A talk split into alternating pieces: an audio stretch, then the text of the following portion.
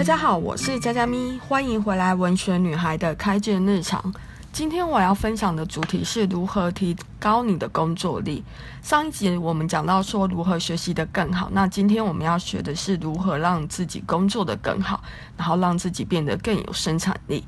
我要分享的两本书分别是克里斯贝利所写的《最有生产力的一年》，以及卡尔纽波特所写的《深度工作力》。在《最有生产力的一年》这本书里面，作者提到说，所谓的有生产力，并不是在最短的时间里面做最多的事情，而是聪明的工作。生产力看重的是你是否完成了自己当初所设下的目标，然后正确的工作，用心严谨的做正确的事情，而不是瞎忙，然后不加思考的把时间给填满。如果你每天都过着忙碌的生活，可是却没有完成任何事情，那这样其实跟懒散没有什么两样。有生产力的人呢，会找到对他们来讲最重要的事情，然后有效地管理自己的时间、精力跟专注力，减少其他事物的干扰。他们会有意识地从事每个任务，然后对每一项任务呢，都拥有一定的掌控权。在设定好目标之后，我们该如何管理自己的时间、精力跟专注力呢？作者就提到了一些方法来帮助我们。首先，在时间管理的这个部分，你应该要认识到说，不是把工作的时间拉得越长，就代表说你越有生产力。超时工作呢，会消耗我们太多的专注力跟我们的精力，反而让我们出错。然后，因为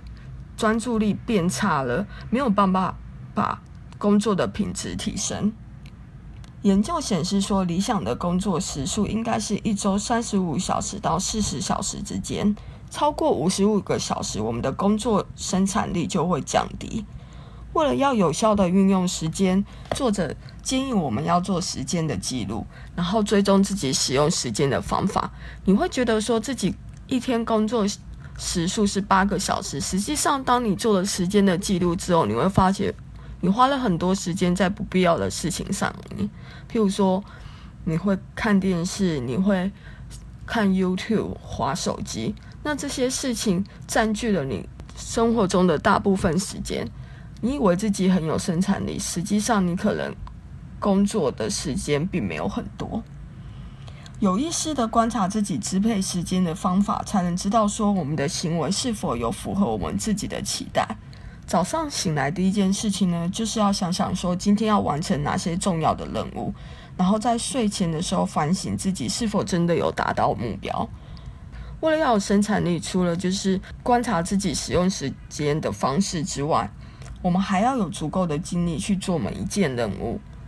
你的身体状况必须要能够配合上你的头脑运转的速度。有很多人。他们很想每天做很多事情，可是却没有足够的精力。那这样子，他们就没有办法完成重要的事情。那如何要让自己有足够的精力呢？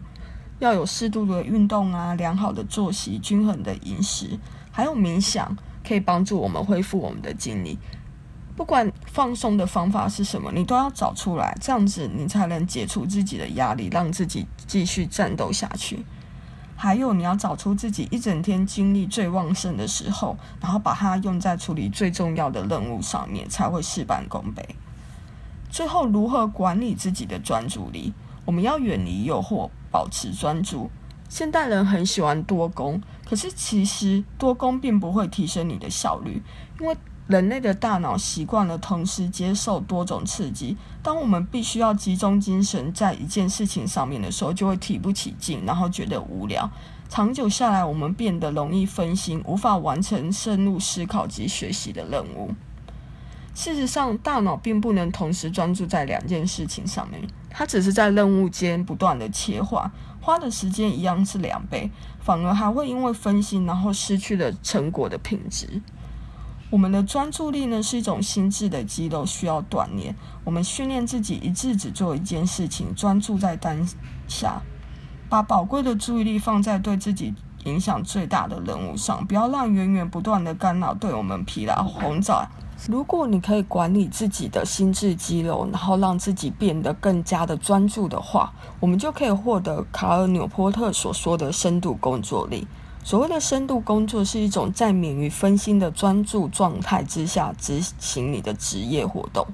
这种专注可以把你的认知能力推向极限，而这种努力呢，可以创造出新的价值，改善你的技术，是别人难以模仿的。那为什么我们现在没有办法深度的工作？是因为我们的工作形态被改变，很多讯息、邮件、社群媒体或者是网络的娱乐，把我们的时间变得零碎，我们很难获得一整段完整的时间来工作。为了要处理这些非职务描述的任务，我们时间都被打散了，然后总是看起来好像很忙，可是实际上却没有创造出令人满意的成果来。为了要提升我们的深度工作力，作者讲了一些方法，其中我挑出两样我觉得还蛮特别的方法。第一个就是作者说，你应该让自己难以被联络到，不要让那些来来回回的讯息或者是邮件花你太多时间。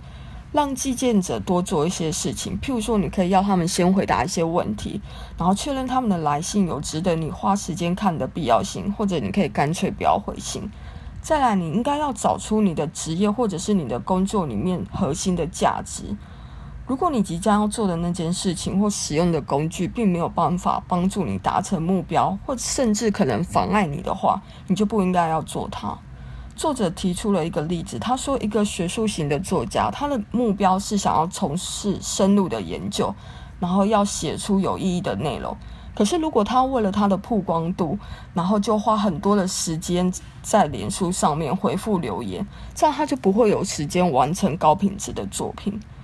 作者说，我们应该要拒绝任何好处的心态，不要因为一点点可能的好处就影响自己真正重要的目标。深度工作呢，会带来极高的生产力，而且会创造出价值。浅薄的工作者很容易被取代。如果你不想在这个快速变化的社会里面成为一个输家，你就应该要有快速精通专业技术的学习能力跟高水准的生产力。要达到这样的目标，你非得要有深度工作力不可。作者强调说，高品质的生产工作是我们花费的时间加上我们专注的程度。如果我们都能提高自己工作的品质，然后磨练自己的技能，我们就可以从我们的工作里面创造出意义跟神圣感，然后为这个社会产生贡献。你也会因此有成就感。这也就是为什么很多职人会受到尊敬的原因。书上说，你不需要从事精致的工作，你需要的是以精致的方法做你的工作。那今天的分享，希望大家都能喜欢，然后。我鼓励大家去找这两本书来念。下一集呢，我要分享的主题是有关于幸福，希望下次在这里还能看到大家。下次见。